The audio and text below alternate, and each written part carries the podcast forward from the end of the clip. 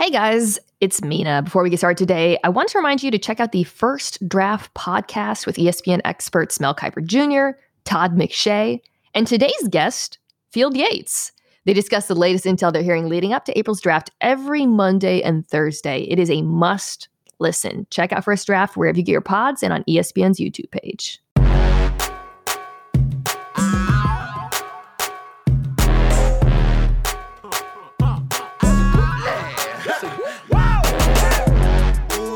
Welcome back to the Mina Show featuring Lenny, the only NFL podcast where one of the hosts wants to have a pro day sponsored by Purina.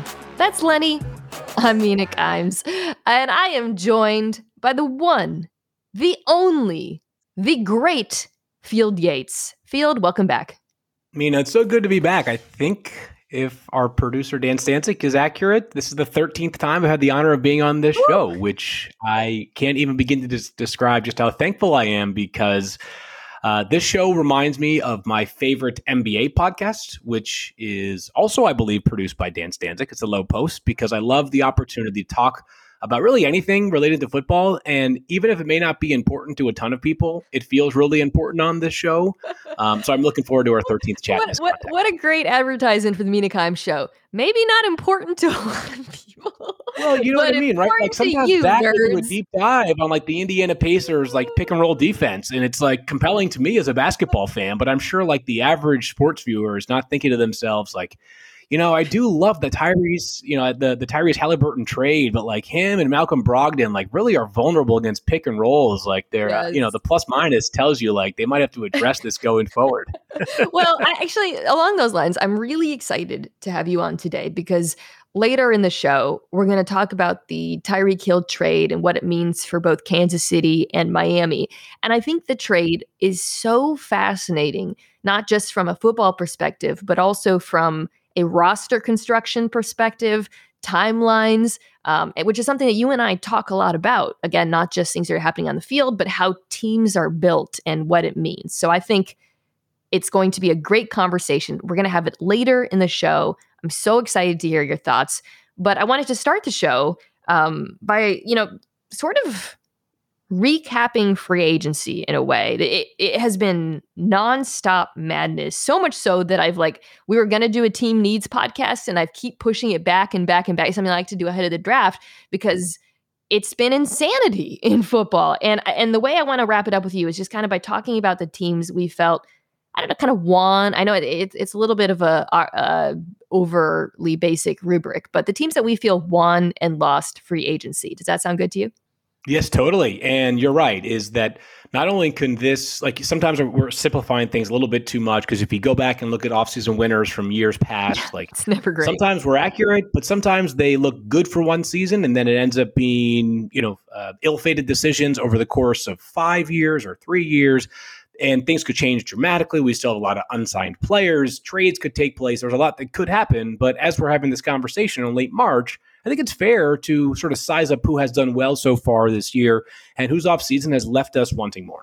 Yeah, I think a good example is New England, which a lot of people you know saw as a winner last year because they spent so much money. And while i wouldn't call them a loser necessarily i think some of the signings did work out. Um, you know matt judon notably um, i think well i guess hunter henry to some extent.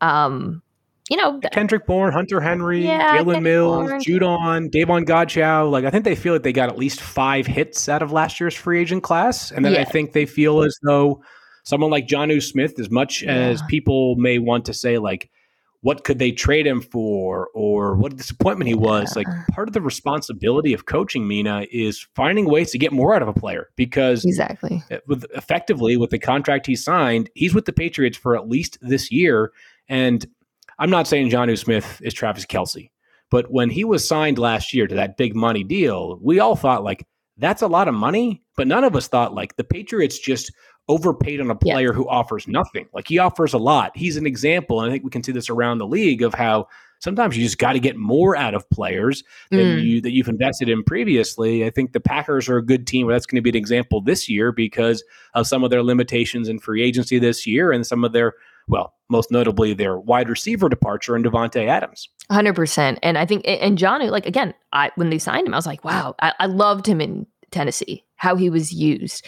And I think you can definitely criticize some of his usage and production, you know, in New England. I think that as we do this exercise, it is not just like who got the best players, who spent the most or got the best value, but also like how do we see them fitting into this team, addressing holes? Do we have confidence in the team's ability to use them well? And I'll start first um, with a team that I feel like did identify a lot of good players that will help them win now, players that I expect to be um, useful to them, and that is the Buffalo Bills, uh, a team that I think mm-hmm. like we, we, probably, similarly to New, New England, now have a lot of trust in Brandon Beane. You know, so I think we look at this team, we think, well, if he did something, it's probably right, and I try to not to do that generally, but just going signing by signing field. I mean, just as kind of a brief recap they brought in a lot of guys on very reasonable deals. Um, DaQuan Jones, Tim Settle, who's kind of like a hipster fave signing, um, Shaq Lawson, Roger Saffold, that's a signing I particularly liked, um, Jamison Crowder on a one year, $2 million deal to replace Cole Beasley. Yeah. And then the big signing, which was Von Miller. I talked about that a little bit last week. You know, it's not as money, much money as it seemed. It was presented as six years, 120 million. It's really um, three years, 50ish. But, you know, that's that's definitely the highest risk one because of his age, although he is coming off of an incredibly productive stretch with the Rams and I think joins a team where it, you know that that if I had to pick a position that I wanted them to address, maybe outside of the offensive line, it was edge rusher with Jerry Hughes out and then the other edge rushers on their roster being so young. I just like the idea that they brought in an experienced, successful edge rusher who I think fits well into their scheme and crucially fits well into their timeline because Field, this is a team that should be competing for the Super Bowl. They should be. As a matter of fact, Mina, and again, so much can change. Right now, like they're my pick. They're like my my, my number Me one too. team in the NFL. we were to do arbitrary power rankings for the 2022 season. Like the Bills are the number one team in the NFL right now, both in terms of like quantity of strengths and limitation of weaknesses. And I think the Von Miller signing is going to be justified, I think, most obviously if they win the Super Bowl, right? Like if they don't win a Super Bowl and Von still has 12 sacks over each of the next three seasons, we'll still look at it as like a worthwhile addition. But if they have eight sacks and he's a key contributor to a team that wins a Super Bowl next year, we're all going to say no matter what happens beyond that, it's worth it. And I know this is not going to be the only way to justify an acquisition, but think about how far we've come. Uh, I don't exactly remember when it was, but I believe it was the Athletic like three or four years ago that did sort of like an anonymous poll about uh, two free agents, like let's say a hundred of them, and it was like, where would you most like to sign based off city alone, and like, mm. what's the one place where you wouldn't want to sign? And for a while, the conversation was, I'm not going to Buffalo, right? It's a small yeah. market, it's distant from any. I mean, Buffalo itself is a medium-sized city, but it's it's distant from really some. If you think about the five or eight most desirable cities to live in in our country, it's it's it's fairly distant from any of them, right? It's not around the corner from Los Angeles or Dallas or New York or Chicago or Boston or Philadelphia, whatever. You get the point. Miami. Um, think about how far things have come, right? Like Josh Allen is a recruiter, even if he's not saying anything. Like Josh Allen's body of work is a recruiter he is now the player that other players want to gravitate towards because they believe in him. So there's absolutely risk in the deal. Um, if you had asked me when Von Miller was traded to Los Angeles, what kind of contract I would have forecasted for him after the season, and maybe even at the end of last regular season, I would not have guessed a deal that pays him 50 ish million dollars guaranteed over the first three years of it but he turned it on at the right time. And this is going to be one of those moves that might be justified by a handful of big moments uh, and team success. And yeah. I, if you're going to take a master stroke or if you're going to take one big swing, like I'm okay with it being on a guy whose track record suggests that not only is he going to age well, but that he's going to bring his best when he is playing in the biggest moments. He's been very successful in the playoffs throughout his career. Your um, point about Buffalo reminded me of Marshawn Lynch when he was drafted by the Bills and he landed and realized it wasn't New York City. Uh, he's told that story. It always cracks me up. Um, uh, and then the infamous, of course, Kenny Mayne video. Uh, Marshawn Lynch loves the My women favorite. of Buffalo and, and, iconic. But yeah, with Von, like, uh, you know, he plays a position where I think the aging curve won't be as harsh as it w- would be for some other positions. He also is incredibly uh, underrated in run defense, which is something that I think Buffalo mm. uh, did need help with. Um, I should also note, I, I, don't think I said this, they extended uh, Mitch Morse, who, you know, their center, been yep. so important to the offensive line, and then Isaiah McKenzie for really like not a lot of money. I mean, that's the thing. Outside of the yeah, Miller deal, yeah, like if you look at all these contracts, they're all super affordable. So basically, they took like one big swing, um, and otherwise, we're gonna talk about some teams that took more than one big swing later. But otherwise, I really like what they did. So, Field, who is your first winner? Yeah, I'm going to make it short and sweet here, Mina, because I think there might be some fatigue when you discuss a team at length for two years straight now. But the Buccaneers were big winners because Tom Brady's retirement lasted 40 days. I mean, it was the move that we thought was going to define the offseason, the greatest player of all time walking away after leading the league in both passing yards and passing touchdowns. But Tom Brady's return unlocked everything else, right? Like, I'm not so sure if Tom Brady decided to stay retired – whether I would classify re signing Ryan Jensen at three years and $36 million and Leonard Fournette at three years and $21 million and paying Russell Gage $10 million a year. I'm not sure that I would have classified those as moves that I thought were like great values. Yeah. But when Tom Brady is your quarterback, at least for this upcoming season, I view it as like the cost of doing business. Like all those guys are really good players, right? But if your quarterback was going to be Blaine Gabbert going into next year, right, you might have been better served to sort of start thinking about the future as opposed to worrying about 2022. Totally. So Brady returns, and beyond the fact that Brady returns and they've retained all of these players, one of the themes of the NFL this year, and I don't know why this is the case, I can't attribute it to anything, is that the AFC has stacked up so many good players well, the NFC has basically kissed them all goodbye. I mean, who's the best player to go from the NFC to the AFC this year? The list is like 10 deep, right? I mean, Russell Wilson and obviously Khalil Mack and Von Miller, we just talked about, and Davante Adams, amongst many others. Do it the other way around. Like, who's the best player to go from the AFC to the NFC? And the list is a lot less inspiring not to mention that a couple of the players that left in the NFC are from some of the best teams, some of the Bucks' stiffest competition. Yeah. That includes the Packers, who will no longer have one of, if not the best receivers in the NFL, and Davante Adams. So it feels to me like Tom Brady is as well equipped and well positioned to make this Super Bowl next year as he has been in quite some time. And this is about this is a guy who's been there what ten times already before. Yeah, I mean, I think eh, God, I'm gonna use the word timeline like way too much on this podcast, but once Tom Brady returned it shifted the Bucks timeline as you've painstakingly laid out laid out. And we evaluate off seasons by looking at whether teams can win i think you know? And I, it really colors to me how i view decision making is this team aware of where they are their ceiling their limitations? And when you have tom brady back and you already have a decent roster your ceiling like the bills is the Super Bowl. So you make signings like the ones you described that you wouldn't otherwise make if you were rebuilding. Um, you know, and Russell Gage, like such an underrated player. I think you know it, yeah. was the Falcons wide receiver one by the end. So like I think that's amazing. Obviously, keeping Chris Godwin. Value wise, though, I actually did think they get got some value. I mean, I thought Carlton Davis would make way more money than he did. You know, came came back, uh, and he's getting thirty million dollars over the next two years. I think for his skill set and what he's shown already and his age. Like that's really impressive. And then the other thing, I think this hat broke after last week's podcast.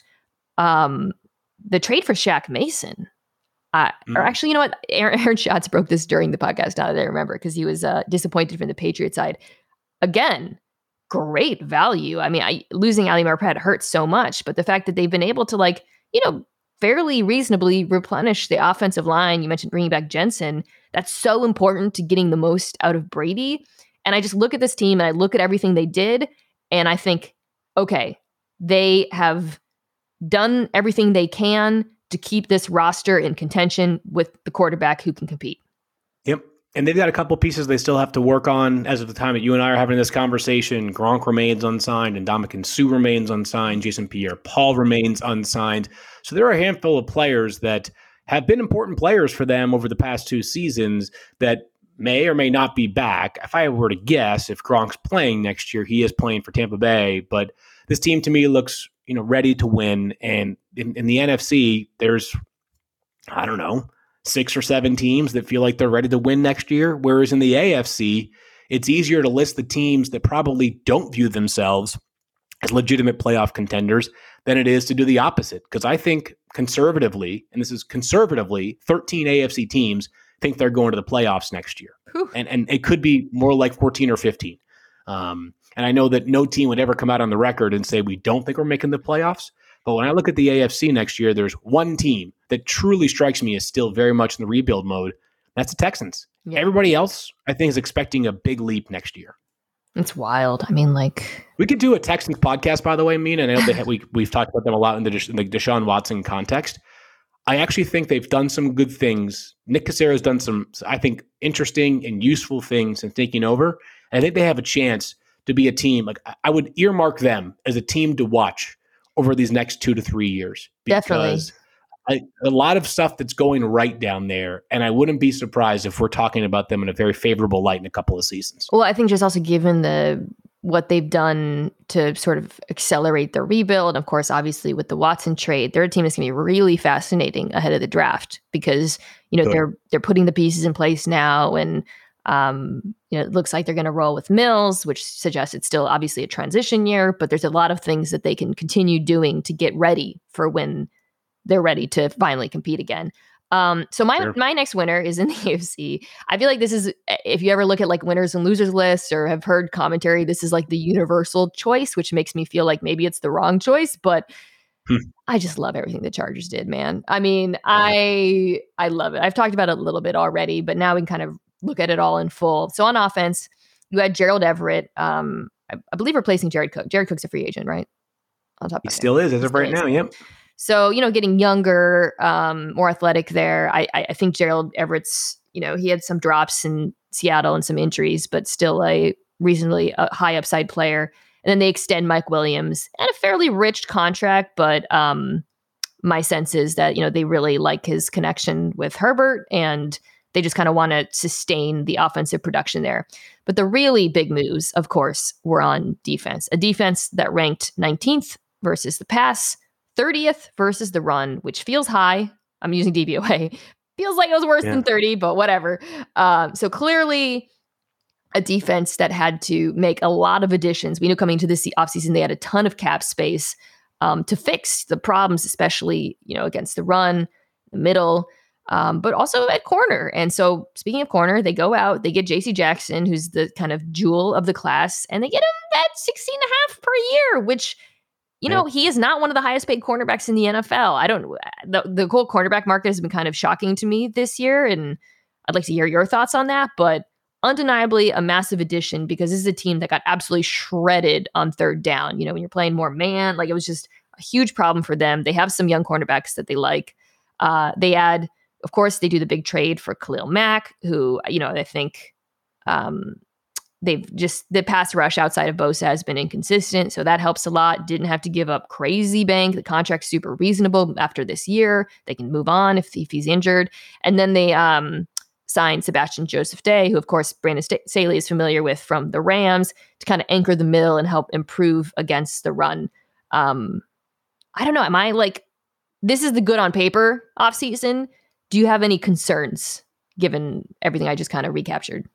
Uh, well, the biggest concern for the Chargers is they play in a division where they could be first or they could be fourth, and it wouldn't be a surprise, right? True. But that same logic applies to the Broncos and the Chiefs and the Raiders. Like it's as competitive a division as I can recall in quite some time, and that does not feel like being a prisoner of the moment.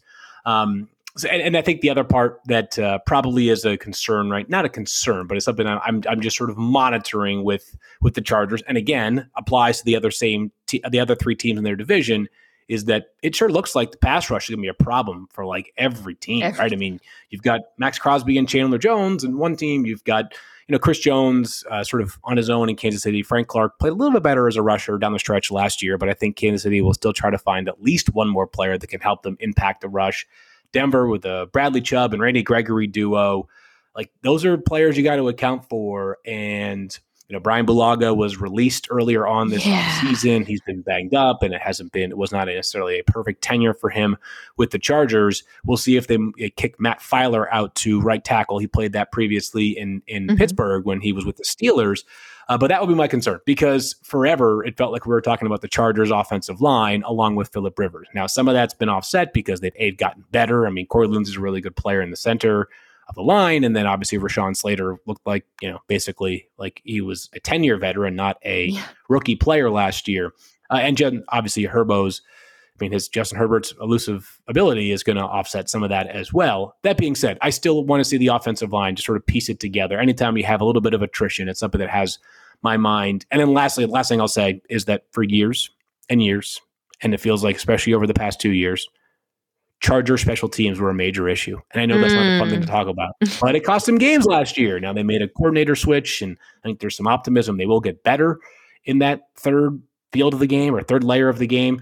But uh, that's something that can be the difference because there are going to be a lot of close games where hitting yardage and coverage units and clutch field goals and you know blocked punts here or there are going to be the kind of things that turn your 10 and 7 season into either a 7 and 10 season or a 13 and 4 season. And of course, like you said, the AFC West, the margins are so thin. I don't think any of these teams can afford, you know, like unnecessary losses. Um, I agree. Right tackle is the huge question mark for me.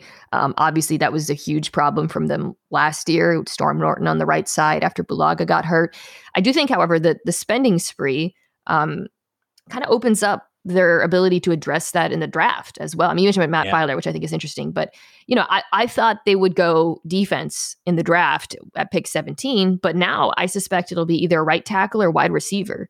Um, and wide receiver would be fun. I mean, Mm. if they were to get Mm, like a sure. Chris Olave and pair him with Mike Williams and Keenan Allen, and good God. Um, but but Good but uh, Lord. just to kind of cap it, like we talked about Tom Brady and their win now and how they approached contracts. Justin Herbert costs nothing. He's one of the five best quarterbacks in the NFL, in my opinion, and he costs nothing. So this is a team saying, "All right, great, let's do everything we can to maximize his rookie window." I also like it because I think they got genuinely good players, unlike some other teams that spent big that I might bring up later. Okay, one more winner from you. Mm, interesting. Yeah. So one more winner, and I'm going to go sort of chalky, and I feel like almost like a fiduciary responsibility, which I think that's the. I don't think I'm using that term appropriately. I, I always like think of that with real estate. Feels Um, but yeah, when I'm on the podcast with you, I have to think of the biggest words that I know. Uh, the Broncos, right? Uh, because Ooh. and, and I'm not. not you, you can good. you can actually mute me if you want, or you can turn off your own headphones for a few minutes here. Uh, you and I have talked about Russ at length, right? Like yeah. we we tend to make this a little bit too simple. Like, oh, they got Russell Wilson, like you know, all pro quarterback. All right, for the past year and a half, like Russell Wilson has not played like an all pro quarterback. Like Correct. that's fair to note. Now, I also believe there's a chance that some of Russ's struggles over the past year uh, were not just because he injured his hand after he hit Aaron Donald's helmet with his index or middle finger last year, but like it's clear that Russ was unhappy in Seattle. And this dates back to last offseason when he it was the most polite way of requesting a trade without ever actually requesting a trade. Like I'm fully convinced that Russell Wilson just did not want to be the person who anybody could look back on and say, "Hey, back in 2021, he requested a trade." I think there What he seemed like there was did- motivation. Let me just get in here. What he did was like if you were dating someone, you're saying, I don't want to break up with them, but if I were to break up with them, here are four girls that I would be interested in dating. Okay, backing up. Totally. Hey, totally. Now, I thought the Seahawks were very good about their statements when, after the Russell Wilson trade was official, I think Pete and John Schneider and the Allen family all said, like, Yeah. Russell wanted to leave Seattle, so we had to accommodate him, right? So uh, I think it was clear that while he may not have wanted to uh, call it a trade demand, they were pretty emphatic that this was not like a voluntary decision that they made. You Mm. would prefer to have a guy who's very, very good at this job. But I think that some of his struggles over the past year were circumstance, not just ability.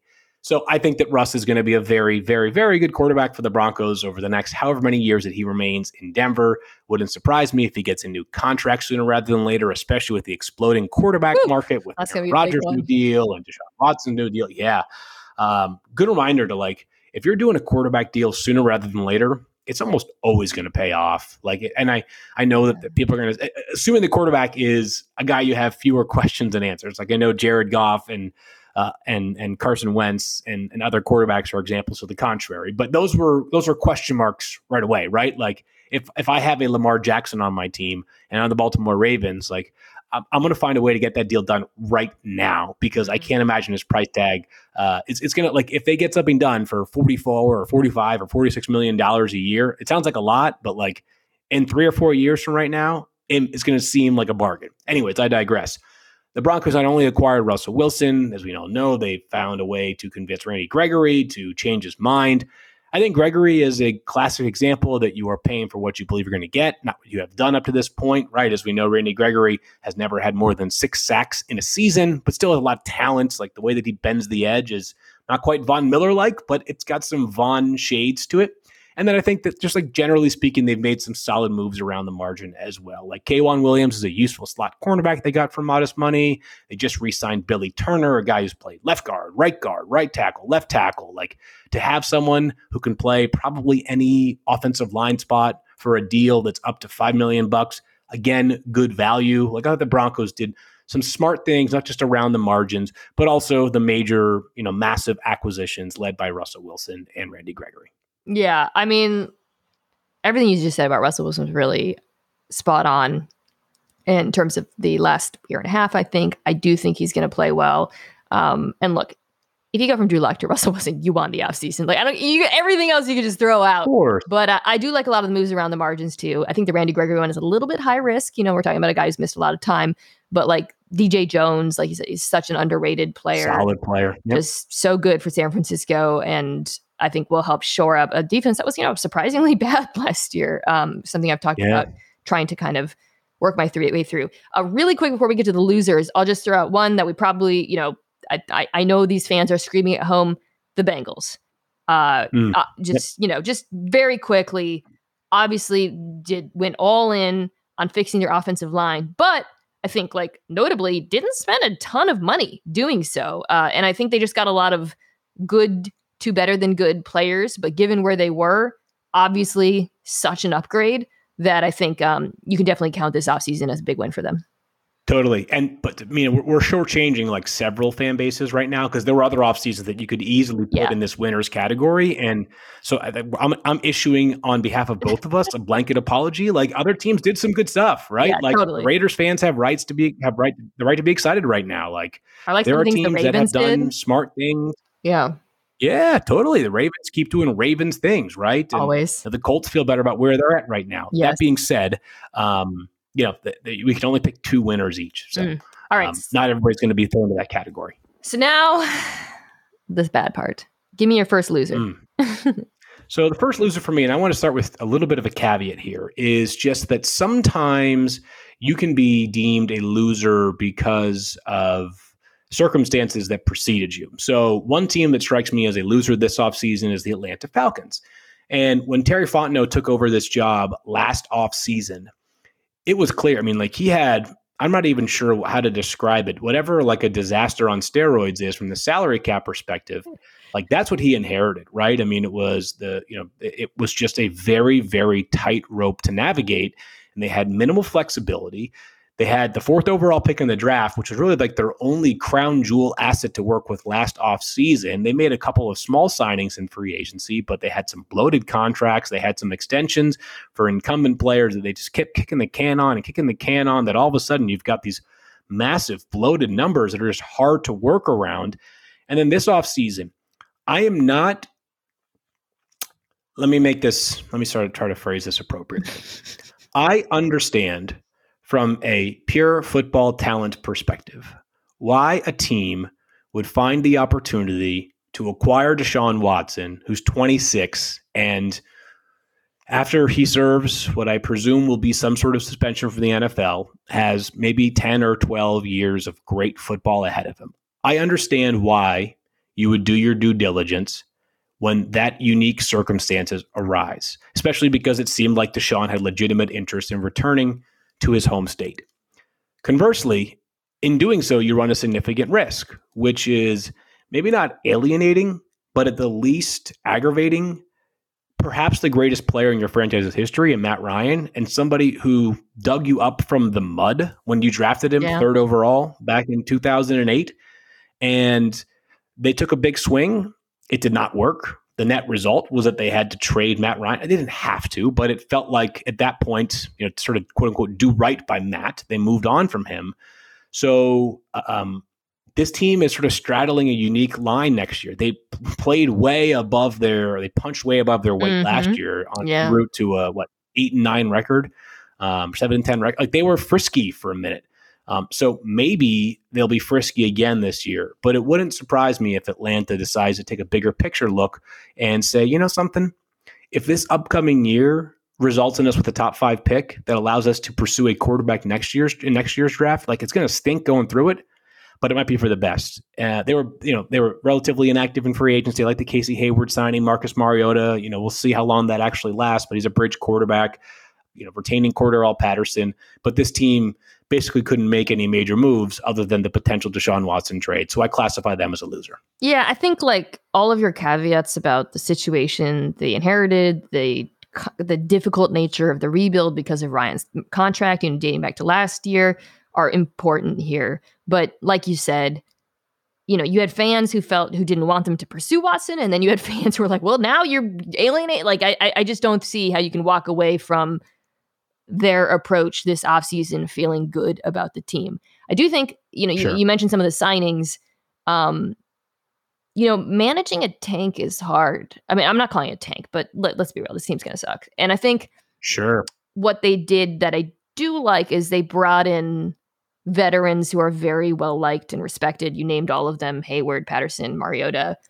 And I think it's so important as you go through this process after ripping the band-aid that you can actually like one field a respectable team but also keep the locker room from imploding so i i do like mm. the particular guys they signed to that purpose but i 100% agree with you about just kind of the overall feel of this offseason um, yeah, it's weird. Like I'm calling them a loser, but I'm not sort of blaming them at the same yes, time. Yes, totally. well, the, the conceit of a loser makes you think like these people yeah. did things incorrectly. Yeah. Um, okay. So I'm gonna throw out one that I'm not, I've kind of gone back and forth on because I also think that they were in a tough situation, but they put themselves in that situation, and that's Dallas. Um, just you know, a lot of talent walked out the door. I mean, they do the Cooper trade, which at, at the time I understood, but I was like, yeah. when when they did that, I thought, okay, great. So now it can be Gallup and well, Lamb is wide receiver one, then Gallup, then Cedric Wilson. But then they lose Cedric Wilson too, you know? And, and I was like, ah, suddenly what was an incredible strength for this team.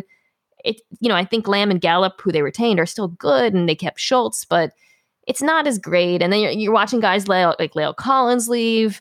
Um, so there's question marks on the offensive line, especially at tackle, given that Tyron Smith is often injured. Um, so that, you know, it, it's just, I think some of the players that left. Like they brought in Dante Fowler Jr. on a very, very reasonable contract, but you know, there's going to be a bit of a downgrade at the pass rush. He has one year, three million. That's crazy.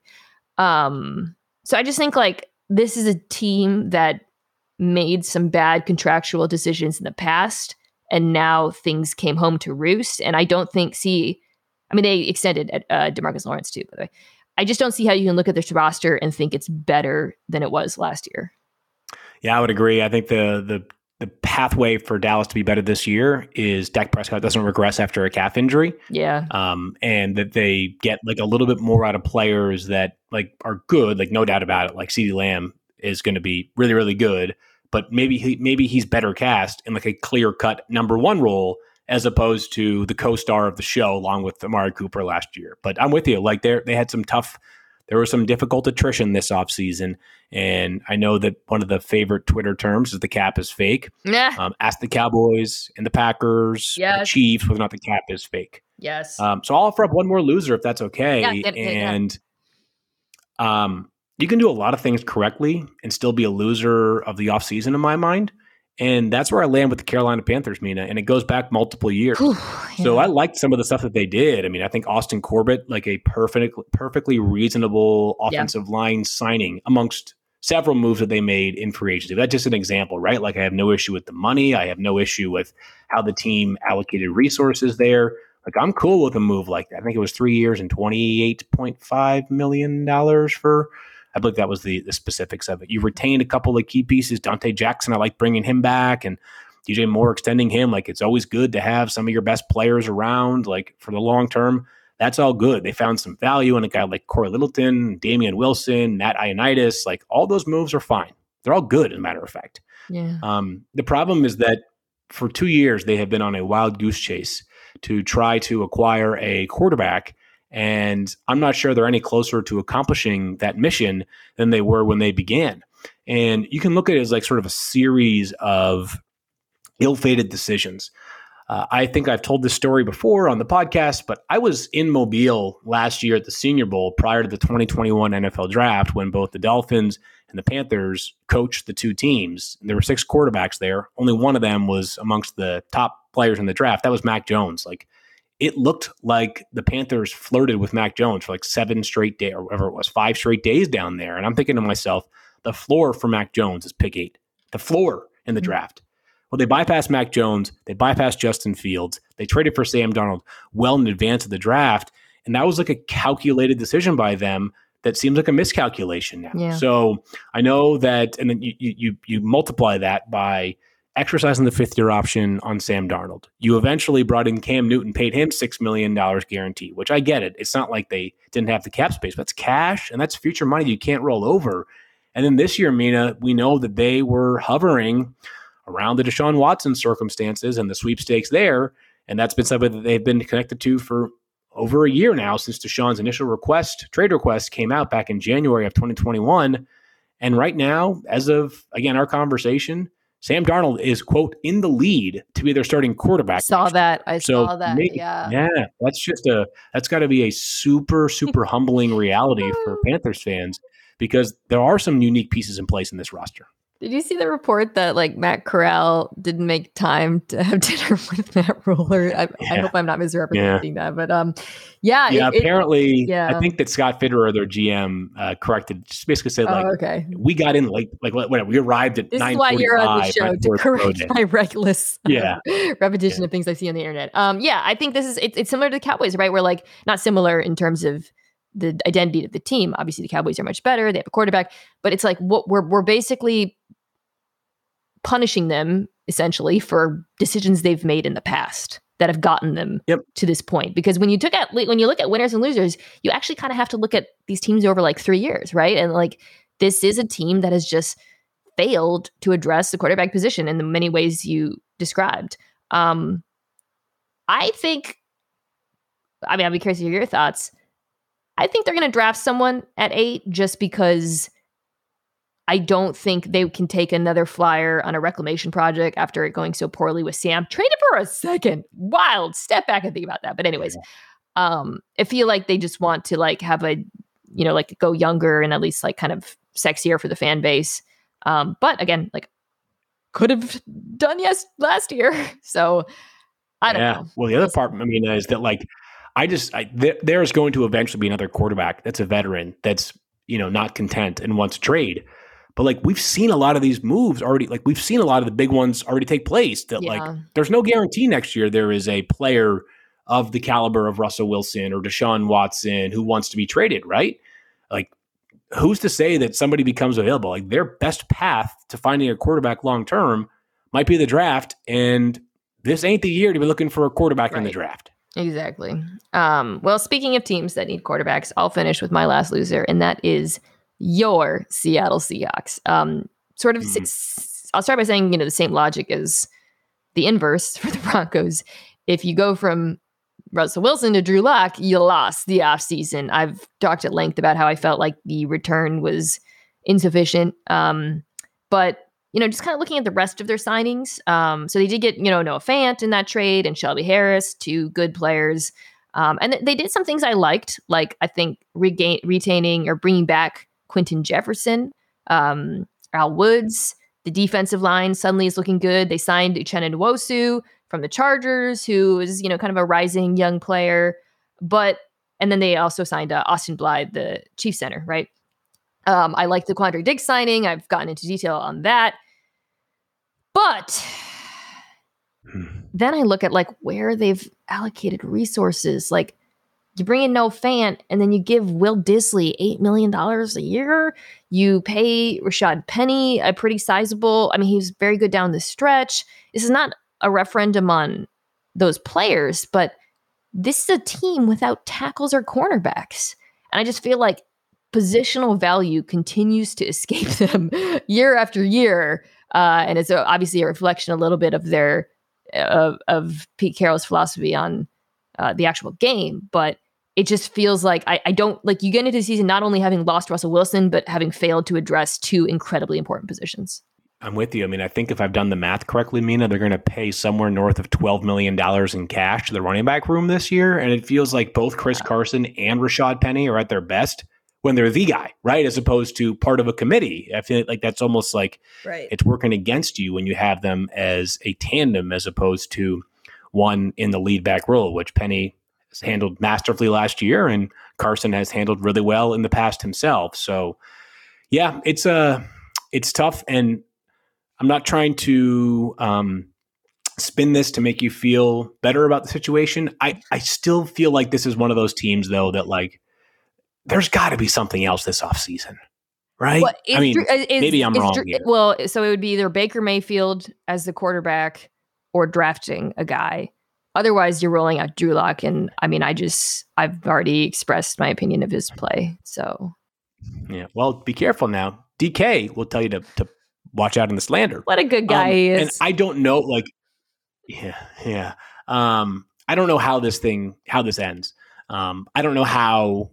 maybe Baker Mayfield is the is like the who is seems like the most obvious target at this point. Maybe that's how this all ends. But it just feels to me like you have enough established veteran pieces on this roster to think that they won't find a way to potentially add some competition. And I'm not talking about a rookie quarterback, number nine overall, because I do feel like, again, and I, am broken record, and I will be by the time I get to March, sorry, April 28th, like this simply isn't the year to be searching for a quarterback that you expect right away yeah. to help keep you in the playoff race. Well, they're running out of options. All right. Uh, sorry to be so negative. After the break, we're going to talk about the monster trade Tyreek Hill to the Dolphins and what it means for both Kansas City and Miami. This show is sponsored by BetterHelp. We all carry around different stressors. I do, you do, we all do, big, small. And when we keep them bottled up, as I sometimes have had happen in the past, it can start to affect us negatively. Therapy is a safe space to get things off your chest and to figure out how to work through whatever's weighing you down. It's helpful for learning positive coping skills and how to set boundaries. It empowers you to be the best version of yourself. It isn't just for those who have experienced major trauma. If you're thinking of starting therapy, give BetterHelp a try. It's entirely online, designed to be convenient, flexible, and suited to your schedule. Just fill out a brief questionnaire to get matched with a licensed therapist and switch therapists anytime for no additional charge. Get it off your chest with BetterHelp. Visit betterhelp.com slash Mina Show today to get 10% off your first month. That's betterhelp, H-E-L-P dot com slash Mina Show, M-I-N-A-S-H-O-W. This podcast is proud to be supported by Jets Pizza, the number one pick in Detroit style pizza. Why? It's simple. Jets is better. With the thickest, crispiest, cheesiest Detroit style pizza in the country, there's no competition. And I have to say, speaking from experience recently, having tried it for the first time in Detroit, it is absolutely delicious. Right now, you can get $5 off any eight corner pizza with code 8SAVE. That's the number eight, S A V E. Go to jetspizza.com to learn more and find a location near you. Again, try Jet's signature eight corner pizza and get $5 off with code 8SAVE. That's number eight, S A V E. Jet's Pizza. Better because it has to be. So, Field, news broke last week that uh, I, I, truly think this was a shock to everyone. Like, I had, I mean, you're more plugged yeah. in than I am. I had, I, you know, I knew Tyreek Hill wanted a new contract, um, but I didn't see this coming at all. I didn't see it coming from Miami, a team that's already invested a lot of uh, draft capital and money into the wide receiver position. And yeah, I did. I didn't think the Chiefs would actually pull the trigger either. So what happened was um, the Dolphins got Hill in exchange for five draft picks, including a first and a second this year, then a fourth this year, and then a fourth and a sixth next year. And then immediately turned around and signed Hill to a uh, four year, $120 million contract uh, with about 75 in new money, which actually, on a new money basis, makes him more uh, higher. He's receiving more money than Davante Adams, which is fascinating. Um, we should note, you know, before then, Tyreek Hill was on a very reasonable contract with Kansas City that he signed in 2019. I think it was three year, $54 million. And, you know, I just want to address something really quickly before we get into the football side of this. Um, Kansas City was able to acquire him where they did in the draft and then pay him so low in large part because of um, his past transgressions going into the draft. He pleaded guilty to domestic violence by strangulation. There was an incident that rose again that didn't really amount to much uh, legally, rather, in, when he was in Kansas City. But the Chiefs were able to take advantage of that. I just wanted to hit that because, you know, I spent the last few days, you know, I've talked about this, talking about Watson and his case and what it means. And something that comes up a lot, uh, I hear a lot is, well, why don't you talk about it with other guys? You know, Hill, Ben Roethlisberger comes a lot. And, and I said this to you. I, I wrote a piece about Tyreek Hill actually when he was drafted. And in the piece, you guys can read it on ESPN.com or just Google my name and Tyreek Hill. I was wrestling with like, okay, when these guys enter the league and they become football players and we start talking about football, when is the right time to work these facts of their life into conversation? When, you know, because sometimes I don't feel like it's the right time. In fact, sometimes I can feel I feel like it can be actually like triggering and unexpected for people to just casually um, try to mention it, you know, as much as in weird moments. And I think the answer that I came to with Hill in the story you could read, and, and something that I've kind of generally arrived at is um, when we talk about these players outside of football and their lives and who they are as people and their past, we have to mention these things. Um, and I, that's something, you know, I certainly felt that way with the end of Ben Roethlisberger's career. You know, I, when I would talk about him as just a football player would be one thing, but when we talk about his whole story, I felt compelled to tell the whole story. And that's just generally my approach going forward. Obviously, something I'm going to confront with Deshaun Watson at some point. And right now, we are talking about Deshaun Watson as a person, uh, not just a player. So I do feel like it is more present and important to bring up. I, I, really well said. And you and I have had this conversation uh, through text uh, recently. And you know these these don't become uh, more comfortable or easier conversations to have just because time has passed. Yeah, and you know Ty- Tyreek Hill, one of the realities, like in the same way that every time somebody talks about him in his post football playing career, it's not going to be like I'm just making this up. If Tyreek Hill goes on to become like a real estate mogul in South Florida, when people are talking about him at the age of 47, like they're not, hey, former NFL wide receiver, right? Like you bear the responsibility of significant things took place in your life. And the reality is that Tyreek Hill's had two significant situations off the field that were scary. Uh, as you mentioned, the second one did not result in much legally, but still, it was a daunting set of accusations when they were still present. And uh, he is going to have to deal with the responsibility of his actions, and that's something that's never not going to be part of the discourse as far as he, as long as he is playing. Yeah, it's also actually relevant now in a way that, it, eh, you know, there are times where it's more, I think, important to be discussed because this trade, this contract extension, the Dolphins are making a big bet on him as a person, not just as a football player. You know, they're committing seriously to him. And as we've just, you know, that does come with some risks because of his past. I do want to start by talking about it from the Chiefs end, though, because I think this is yeah. the end that more people were shocked by. Although the longer I think about it, the my sort of balance of being like unsurprised by the me, surprised by the Chiefs and unsurprised by the Dolphins, it's starting to like change a little bit. But I want to start with Kansas City. So um a little uh known Twitter account, Field Yates posted following the trade of Tyreek Hill, the Chiefs now have 12 picks in the 2022 draft. Um, obviously, they made this trade knowing the extension he wanted. This was actually after the Adams deal, knowing how much they had to pay. I wonder if you can just kind of start by speaking to what you felt went into their decision making process, um, accounting for you know the trade value, the money, their cap, how they spend their money now, all of it. Yeah, so there's a lot, and you have to sort of just like start at the top here and just like look at roster construction. And the reality is that when you have a quarterback on a real quarterback contract, which the mm. Chiefs do, even if Patrick Mahomes' $45 million per year salary could soon be the seventh or eighth or ninth highest paid quarterback in the league, yeah. like it's a significant number, right? Beyond that, they've made major splashes in terms of contracts. Chris Jones makes a lot of money, four years, 80 million bucks. Joe Thuney got $16 million a year. They've already franchise tagged Orlando Brown, who's going to probably sign an extension, let's call it 18 to 21 million dollars per year as a left tackle. Travis Kelce is highly paid. There are a lot of players on that roster that are at or near the top of their market. At some point, you have to make calculations about which ones are going to keep and which ones become expendable. And I don't know if Tyreek Hill is a Dolphin right now if Davante Adams yeah. is still on the franchise tag and not traded to the Las Vegas Raiders.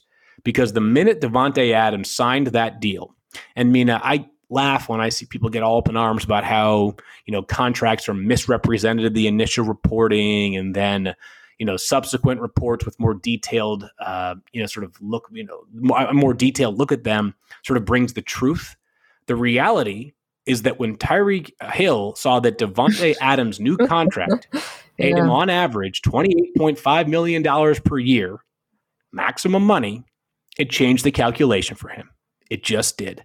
Because if you look at the number of players that are in between where now Tyreek Hill and Davante Adams and the DeAndre Hopkins extension are, mm. like it goes from 27.25 or 27.5 for DeAndre Hopkins.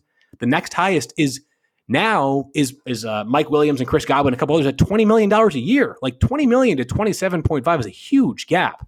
So if the Chiefs were looking to make Tyreek Hill the highest paid receiver a month ago and offered him a deal that paid him $22.5 million per year in new money average, you could still make the case that was the highest paid receiver in the NFL, or you could have the DeAndre Hopkins nuanced conversation, which, just for those that are unfamiliar, the Cardinals tacked on two years to DeAndre Hopkins' contract, but he was only making $13 million per year from them in the first three years. So if you're hmm. the Cardinals, you're looking at it as more like a $19 million per year investment Whereas Hopkins is saying, hey, the new money that I'm signing, which yeah, who knows if he'll be with the Cardinals in those fourth and fifth years of his. He probably will, but he, he might not be. Like, who knows how much money he's actually making on that extension? So, anyways, we're a little bit deep in the weeds, but the point is that that Davante Adams trade changed everything, and I think Tyreek Hill's goal and aspirations probably you know, they, they may have shifted when that when that deal gets done. And Drew Rosenhaus, his agent, sort of alluded as much to mm-hmm. as much, and Kansas City had to make a difficult calculation. Someone had to go from all of those pieces because you simply can't keep seven, eight, nine, ten players at top of the market deals. Um, and for the Chiefs, we could have a thoughtful conversation about which of those players is least or most replaceable. And some might argue that Tyreek Hill is least replaceable other than Patrick Mahomes. Hmm. But when it doesn't seem like a deal is going to get done and you're facing the possibility of this player just saying, you know what, a year from now, franchise tag me if you want, but I'd like to be out anyways. Hmm. You got to make tough choices. And the opportunity now with 12 draft picks, eight of which come in the first four rounds, you can replenish this roster, Mina, and we could be talking about this in an inc- like and the kind of light that like extends their longevity.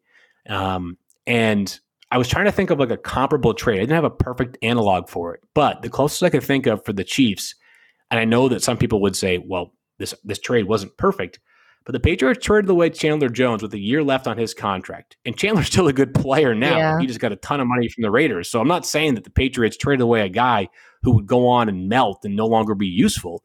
But when the Patriots did that, it was because they didn't feel as though they could find a contract that was palatable for their books that Chandler Jones is going to sign. It turned into multiple draft picks. One of those became Joe Thuney, a Chief now, who has been one of the best guards in football won, I think, two or three Super Bowls with the Patriots. Like, not every pick they made was a hit. But the point is that it's like reallocating your resources, and it's a difficult pill to swallow. But I think the Chiefs looked at this as high risk for sure, or some level of risk for sure, but a potential window extending trade, even if it might cost them a bit in the short term. Yeah. So I, I can see how you talked a little bit about the allocation of capital and you know all the big contracts and i could see an argument that because Hill is such a unique player and because the way he impacts, I mean, the whole offense is really built around what he does or has been built around what he does. It would have been the Chiefs might have been better served to try to extend him instead of signing Joe Thuney. You know, the Chiefs, right. we just talked about the Bengals and how they revamped their offensive line. The Chiefs didn't just revamp their offensive line; they threw everything at. They signed the best guard in football, right, or one of the best guards in football. Um, and I think you can have a reasonable debate about whether that was wise in retrospect. That said, I also think a couple of things factor in the Chiefs' decision making. Um, Tyreek is 28 years old and he is a speed wide receiver. I have to imagine internally there was some belief that that speed will fall off. Perhaps I, I, you know, at some point, maybe in a couple years, whatever. And if he was 25, they might have kept him.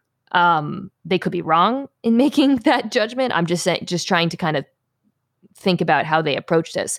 And the other thing is something that you alluded to, which is extending the window. So, you know, we've been talking a lot about Rodgers and Adams, and I think as a Packers fan, you can't feel good about that because Aaron Rodgers needs to win a Super Bowl now, right? Like I, but Patrick Mahomes is 26, man. Like their window is gigantic with him, and like you said this does feel like a window extending move that's not as short term focused as teams like the Bucs, you know, for example, with veteran quarterbacks, their approach is very different because the quarterback really truly does need to win now. Totally. And like the Chiefs fans out there need to like be preparing themselves for moves like this because they're going to happen more often. And I don't want to make everything just, I, I just made a comparison between the Patriots and the Chandler Jones trade, but I, I actually think that's like an appropriate analogy here is that the Patriots made a lot of difficult decisions over the course of their 20 years with Brady and Belichick, right? And some of them worked out masterfully, some of them worked out less masterfully, but ultimately, like it, it's not easy. Like the reality of having a bunch of good players is eventually they become expensive. Your Seahawks dealt with this when there was a defensive exodus and they were able to keep things afloat because of the ascension of Russell Wilson and Bobby Wagner keeping that defense at a level where it was at least competitive enough. But like at some point, you're going to have to pay the piper. And mm. I don't know which next key star player is going to be on the move from Kansas City. But for as long as Patrick Mahomes is around, and he's unless he decides to just play for the bare minimum, like they're going to have to make difficult decisions because again, the salary cap is real, even if people don't want to recognize it as such, because teams like the Saints and the Eagles are constantly finagling contracts to make it seem like the salary cap is not real. So I got it from the Chiefs' perspective. Like, it's no doubt, I think the Chiefs are going to deal with some limitations on offense, especially out of the gates unless yeah. we'll see what happens at the draft. But like they're a worse offense right now than they were at the end of last season. That being said, like eh, five years from now, like we may be talking about one of the players that they drafted through the picks in this deal as the next Tyreek Hill or the most important part of their defensive front or a building block safety or you name it. And that's what the upside is of this con- of this trade. Yeah, that's huge. I mean, the de- defense was not good. If you looked at the depth chart sure. after the free agent departures and whatever, like there's holes. And this, I, I, I, while I imagine they will try to address wide receiver um, with one of their picks, there's a lot of things they can do uh, with those picks to try to fix the defense. Totally. I, I, do want to say, by the way, I, I mentioned the Thuney contract, and I think probably the one that would merit more criticism would be the trade for Orlando Brown um, because they're because of how much they traded for him. And you know he's a good player. They're going to have to pay him a ton of money. This is about this is about to become a very very expensive offensive line. Um, yeah, I just have, sure will be. I just have one remaining question for you about the football thing because you know you talked about the offense getting worse. So they did sign Juju Smith Schuster, which I uh, before he left labeled as one of my favorite signings. Very, I thought like added a missing element to their offense. Um, very sure. reasonable price wise, and then after that, they signed Marquez Valdes Scantling to a three year, $30 million deal.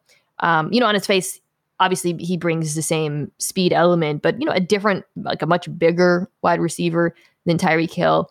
And so I want to ask you this Do you think there is any football rationale behind the trade as well? Because we are talking about offense that struggled intermittently last year Uh, the word two high, words two high, probably used more than they've ever been used uh, by NFL commentators. And uh, with defenses, you know, just very aggressively trying to limit Hill's impact over the top. Do you think that factored in at all to their evaluation of his worth to the team? Hmm. Maybe a little bit, a little bit, but I get the sense this was more motivated by the opportunity to replenish their draft capital and also the contract demands or the contract requests yeah. from Tyreek Hill. Because as you said, like the idea of Marquez Valdes Scantling is to try to replicate some of what Tyreek Hill does. Certainly, the efficacy is going to be, uh, I would think, much lower, uh, given Scantling's career up to this point. It's not like Marquez Valdes Scantling was being held back by a quarterback. He played with Aaron Rodgers. Um, mm-hmm. but like, I, I think that the Chiefs probably understand internally that like it's not going to be like the football part's going to be really tough to pick up you know the pieces without Tyreek Hill. It's just that the draft capital and the yeah. salary cap implications were too rich to ignore. Yeah, and it, there are some fun wide receivers in this draft that I'm looking forward to talking yeah, about. Um, okay, so speaking of wide receivers in a team that's really invested in them, the Miami Dolphins. Uh, ooh, man, uh, somebody did you post this? The amount of draft capital, or maybe Mike Clay did to the that they've allocated to the position is really Mike, yeah, uh, a lot, a lot, a lot, a lot. Um, because they traded up last year for Jaylen Waddle. Um, so now, you know, Miami Dolphins have been very active in free agency, basically to build around Tua Tagovailoa, or at least give him the opportunity to succeed or fail.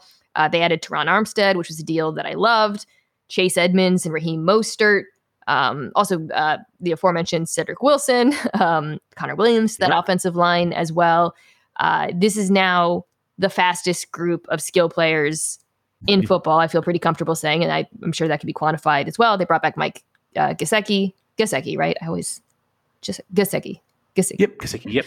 Okay, so they gave up a lot for Tyreek Hill. Um, how do you like this for them? Like, do you feel like obviously they're going to be better? Let's we could throw that out there right away. Do you feel, however, like this? Oh, oh no, sorry, pardon me. It was Brad Spielberger from PFF who tweeted between this trade and the trade up for Jaylen Waddle, Miami's given up the following draft capital for two wideouts: a 2021 fourth, two 2022 firsts, a 2022 second, a 2022 fourth, 2022 fourth, uh, 2023 fourth, and a 2023 sixth. That is a lot of draft capital for two wide receivers. Do you feel like wow. this was too short term for Kansas or Miami, or do you feel like this was too like of an all in move for a team that's not necessarily all in to compete? So, like a big part of my brain says like it's too all in because I don't view Miami right now as a legitimate AFC contender. By the way, like I could see them finishing third in their own division next year. Wouldn't stun me, right? I mean, Buffalo, as I mentioned earlier, the top team in the in the league to me, and then New England, I think, will be solid once again. Um, I, there's a chance that Miami is sitting on the sidelines come January, right when the playoffs begin. On the other hand, I mean, I, I am not necessarily like the a part other another part of my brain is like I applaud teams that just want to get better mm. at some point. And yeah, same.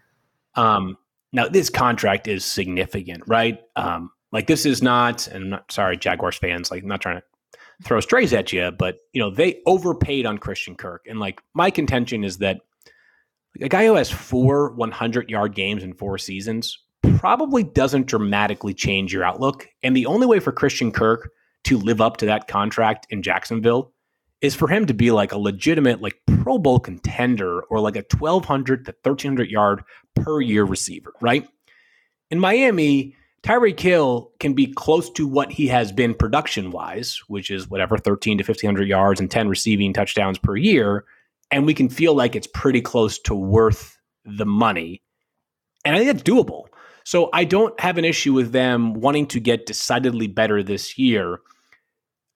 This is one of those deals, and this is such a fence sitting move to, to, to default to. But like, I want to revisit this one in three years, right? Because like, yeah. I'm okay with the idea of them getting better, but this one feels like potentially a big swing that could come back and bite them in the you know what, right? Because hmm. in assessing or in not just trading for Tyreek Hill and sacrificing all that draft capital, and they still have two first round picks next year, and they've got flexibility there, and they do have, they've had a lot of picks in the past couple of years.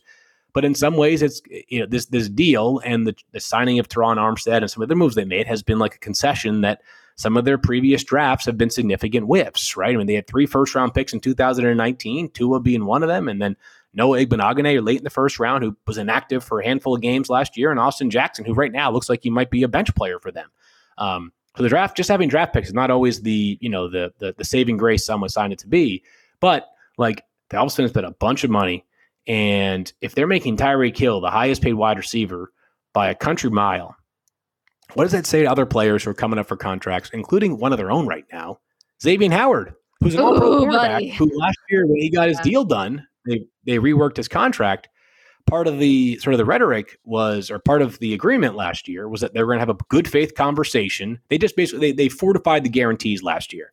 He got a couple extra million dollars, but you know what he really wants is a deal that pays him much more like a top five cornerback. And if you're Miami right now, and you tell Xavier Howard, a homegrown player who's been a Pro Bowl, All Pro caliber guy, like I'm not so sure. Like, what's the message that you're sending him? Given the fact that you just traded for a player who I think is either the same age or a year younger than Xavier Howard and made him the richest contract or given him the richest contract ever for a, for a wide receiver. So I, I, I know that I'm I fence that in the sense that I, I approve of the idea of getting better, hmm. but this strikes me as one that three years from now we could look back and say, you know what, a little patience would have prevailed a long way. In my, would have gone a long way in Miami. Yeah, I think there's two ways this could go wrong for them, and there's there, there's one way well, oh gosh, this is one where it's like so hard to. Um, okay, so what this as we discussed this obviously improves the offense. I'm very excited to see what mike mcdaniel does with this group of skill players improved offensive line. There's i would be shocked even if Tua Tagovailoa isn't great who knows? They're still going to be better more likely than not. Um, and i think that's important for the reasons we discussed. I think it's good. I think there's two potential pitfalls here. One is that Hill doesn't age well, which we talked about from the Chiefs' perspective. You know, like you bet, mm-hmm. like you know, he falls off a cliff. You get kind of like the current iteration of I don't know Sean Jackson, who's much older, but I'm just saying like that's one risk. And then the uh, or that you know Hill doesn't play for off the field reasons or anything like that. The other risk is, let's say you've acquired all these offensive skill players, you've proved the offensive line. Tua's still not the guy, which again, I have no idea at this point. I've said often. My concern is even if you have those two first rounders next year, I think you could potentially argue in the future that they would have been using all of this draft capital, saving it or whatever to find a quarterback. Um, mm. Basically, what they're doing is creating the ideal conditions for a quarterback. But if that quarterback is not the guy, I don't think it would be a total failure because I do think they'd still have potential, uh, the ability to get get one. You know, but it it would it's harder than it would be if they still had all the picks. So I kind of just totally. generally where I land on this is like where you landed, which is this is one where I don't think we'll know if it was the right decision for a, for a minute. Well, don't you think so? And I know this is both of us kind of sort of said this, but I, to, at least on my end, I need to sort of be a little bit more articulate. Is that like there's no doubt they're better right now? Yes, right. They are better. There's yes. no way that they're not better right now. But at what cost? The cost could be that two years from right now, Tyreek Hill's not the same player, or it's you know some of the things we talked about from a salary cap perspective, or hey, your offense is good, but you're the Denver Broncos for the past couple of years, where you've got all these great wide receivers and you know cool players to work with, but you don't have the mm-hmm. quarterback in place. So and it's, it's like, a it's tough. It's a TBD. It's a TBD, it's a and TBD, I think like which not to yet again um, cast shade on the Jags, but like you know the Jags did a lot too to try to improve their situation around their quarterback. I think we all agree they didn't get great value, but that quarterback will be in a better position to succeed, and there's value in that. And I compare that to the Bears which is a team that approached, I thought approached this offseason very like moderately temperate, good contracts, you know, understand the rebuilding. The Mack trade was smart.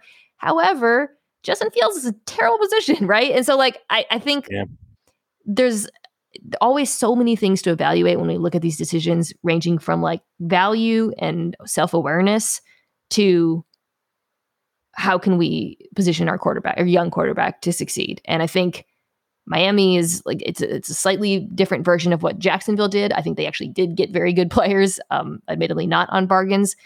And yeah, we will see if it works out. Fascinating, fascinating trade. Honestly, like I've gone back and forth on this one so many times, Field, and I really think it's just such an interesting case study for how to build an NFL team. I'm with you. And I, I have one closing thought on this because it feels like we've had the boldest offseason yet. And part of me wonders if there are two motivating factors behind it. One is which we've had recent success stories in this the Bengals and also the mm. Rams who have yeah. been unafraid to be bold and do things. Things happen in a hurry for Cincinnati, and the Rams have been unconventional and it's really worked out, trades and free agent signings and the like. And two is we've got younger general managers than ever. And it feels like we've got some of the sort of fresh blood that's unafraid to do things yeah. a little bit different than the older guard who forever the team building MO in the NFL was draft, develop, draft, and develop. Totally. That's a good point. Um, and you mentioned a team that gives me an excellent segue to Dinks and Dunks. And now it's time for Dinks and Dunks. I'm getting paid for this, right? As always, five questions for our guest, four from me, one from Lenny. Uh, the team I was referencing uh, was the Rams. So the Super Bowl champs um, had an interesting offseason. You lose some talent Robert Woods, Von Miller, Darious Williams. You gain an Allen Robinson. Do you feel like the Rams got better or worse? I think they got a little worse. I still think they're good enough to win a Super Bowl again next year there is a championship medal, and that sounds a little bit cliche, that is established when you win the whole thing. There's a belief that you can do it again, that you are the team to beat. I think, though, they are a little bit inferior. Von Miller was really good for them in the postseason. And at least as of right now, I'm not sure their wide receiver room is any better than it was last year. And you called the Rams preseason games, so you spent a ton of time around them. Robert Woods, no matter how good his numbers are, is like way better as a player than even his numbers would suggest he is. Yeah. So that's going to be a pretty significant loss, in my opinion. Oh, I love that for Tennessee. I don't think I got to cover that um, signing felt between my podcast, but I absolutely loved it for the Titans. Um, yeah, I tend to agree. I think um, the saving grace of the Rams, frankly, is that they're in the NFC. like if they're in the AFC, I don't think I would have them as Super Bowl contenders. But they're in the NFC, and that alone uh, will keep them in because they're still a very good team, and I think it'll keep them in contention. So, congrats to the Rams. All right. Well, speaking of the AFC, question two, we've been talking a lot about um, the horrible volcano of fire and death that is the AFC West. I want to ask you this: gun to your head right now, who do you think wins the division? Still the Chiefs, and I'm going to take the path of least resistance. Love that. Yeah, that's actually now a controversial take. Yeah, yeah, trusting the quarterback the most and Patrick Mahomes, and uh, I I know this is several years ago, and I know that things change rapidly in the NFL, and the division is much stronger. But there was a four game stretch in which Patrick Mahomes played without Tyreek Hill back in 2019. The Chiefs were three and one in those four games scored plenty other than the fourth game against the Colts, a Sunday night game. But Mahomes accounted for over 300 passing yards in each of those four games. The passing offense was not the area that struggled or led them to that loss in that final game against the Colts. Like I, I have confidence they're going to figure it out. I, I maybe I'm being a little bit too simplistic, but to me, the Chiefs still look like, for right now, the team to be in that division. Yeah, I've been going back and forth on this constantly. Feel like I know it's hard. It's so hard. It's so hard. I'm so yeah, I'm tempted to pick the Chargers, but like ah, the Chargers win every media off season, and they disappointed me so much. All right, question three. So I think that all of the quarterback movement this year, some of it has to do with the Rams' influence, the just kind of changing nature of the NFL, but a lot of it has to do with the league's perception of the quarterbacks in this draft. Quite clearly, um, right now do you think? I'm sorry to ask you for predictions. Predictions. Everybody, don't yell at Field if any of these are wrong because I'm being annoying. Mm-hmm. Do you think right now a quarterback goes top ten? I do not. Woo. Yeah.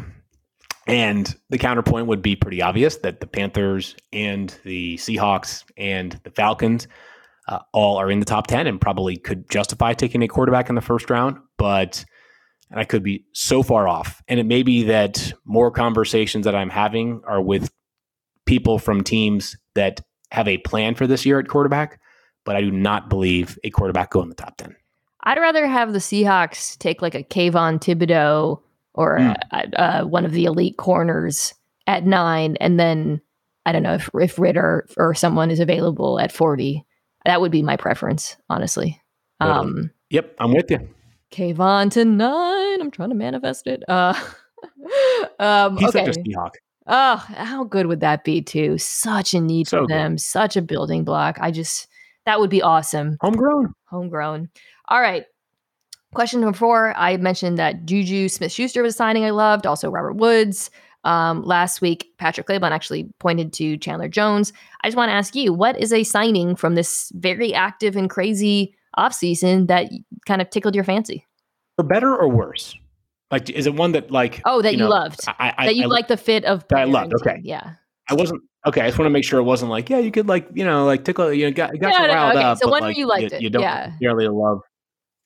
I should have asked you this. So I mentioned like, yeah, something that's like a little bit like so like too cool of an answer as I mentioned earlier was like like Billy Turner going back to the to the Broncos. Like that's not sort of saucy enough. Um, I think that, and I also like I tend to be the person that will lean on like I like when players uh, sign with their own teams because there's the most information and all that stuff. But a deal that I think is for legitimate money that I thought was just a really solid, fair value for a team that needed this a lot was the Eagles adding Haason Reddick yeah. three years, 45 million bucks. Uh, just like good value, right? 15 or so million dollars per year. They got, you know, Josh Sweat's their best natural pass rusher right now, but the opportunity to bring Reddick aboard as well to fill a need. Obviously, has roots in Philadelphia, played at Temple, young enough where it's he's hitting the prime of his career. That to me was one that just felt like just a good, solid piece of football business that was not necessarily top of the market, but like right where you needed it to be for this for a player of his caliber. Like really rock solid contract all the way around for both sides. Hard agree. And what an interesting career trajectory Reddick has had, right? Um, happy for him as well. But yeah, just the Eagles defense getting a bit younger, not like super younger, but I think that's something they really need to do in their front seven. I really like this them for this for them too. All right, last question, as always, comes from Lenny. Mm. Lenny heard that you had a baby, Kinley, the beautiful Kinley. Um, he just wants to know, and of course he knows you have Cisco, golden retriever Yeah. Also beautiful. He just wants to know which one you like better. Yeah, that's a great question, Lenny. And uh, interesting you're putting me on the spot like that. Um, That's what he does. Hard hitting. there's a lot of love for both of them. And this is like choosing between your. I've, I've always wanted to use the phrase choosing between your children literally, and this is the closest I've ever I've ever been to actually having the chance to do so. You know, Lenny, one thing I will say is that while I love Cisco and with every fiber of my being, Uh-oh. and he is a wonderful little boy, Lenny's not gonna like sometimes this. ill behaved. One thing I have noticed is that like there's a love for your kids that Wow. you can't describe until they arrive. That is really hard to put into words here. So Cisco, um, I'm gonna go after this podcast down and give him probably like a 30 minute belly rub and as many treats as he wants. Everyone- everyone like heard it. this This is publicized. yeah, Wow. yeah. Uh, so um, if my if Cisco uh, asks to be removed from our household, um, I understand, but uh, something about looking at that little girl and uh, it's hard to describe it and and, and, and do so succinctly uh, and I think appropriately. She's it's it's been special. It's been very very fun. We are extremely fulfilled. Lenny is sitting right here, and he says he appreciates your candor, but you're dead to him. I understand. I totally get it. I'm sorry, Lenny. I feel like I let him down and Cisco down. Jeez. can, we, can we scrub this podcast? Is there any chance that we weren't recording during this show? Because that would be great.